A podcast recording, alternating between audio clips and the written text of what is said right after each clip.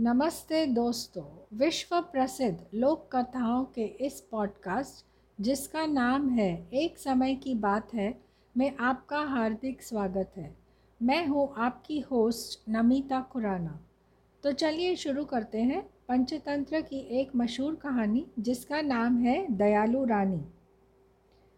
एक समय की बात है। एक बड़े से जंगल में, एक पेड़ पर सुनहरी चिड़िया रहती थी।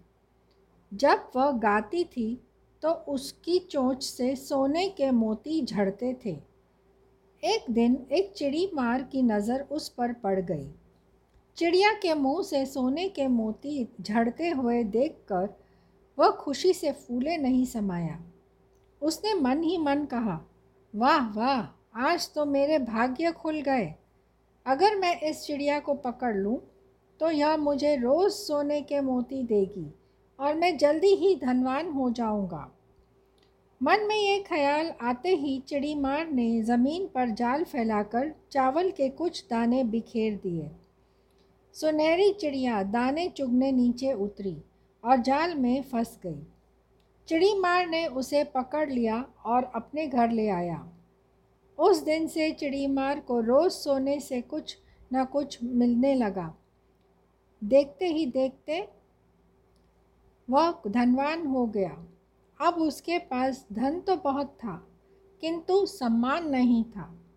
यह बात उसे बेहद परेशान करती रहती थी कि अब भी लोग उसे चिड़ी मार ही कहकर बुलाते हैं, जबकि वो कितना धनवान हो गया है। वह सोचता कि ऐसा क्या करूँ कि लोग मेरा सम्मान करें। एक दिन उसके दिमाग में एक युक्ति आई। उसने चिड़िया के लिए सोने का एक सुंदर सा पिंजरा बनवाया और सोने के पिंजरे सहित वह चिड़िया राजा को भेंट कर दी।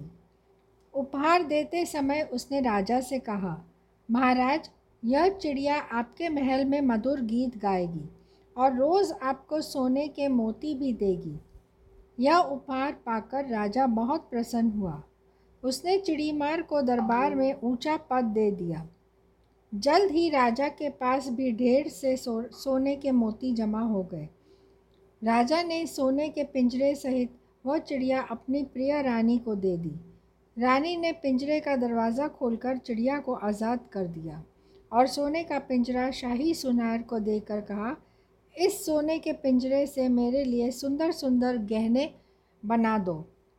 आज़ाद होकर चिड़िया बोली रानी माँ तुम धन्य हो। जो तुमने मुझे आज़ाद किया।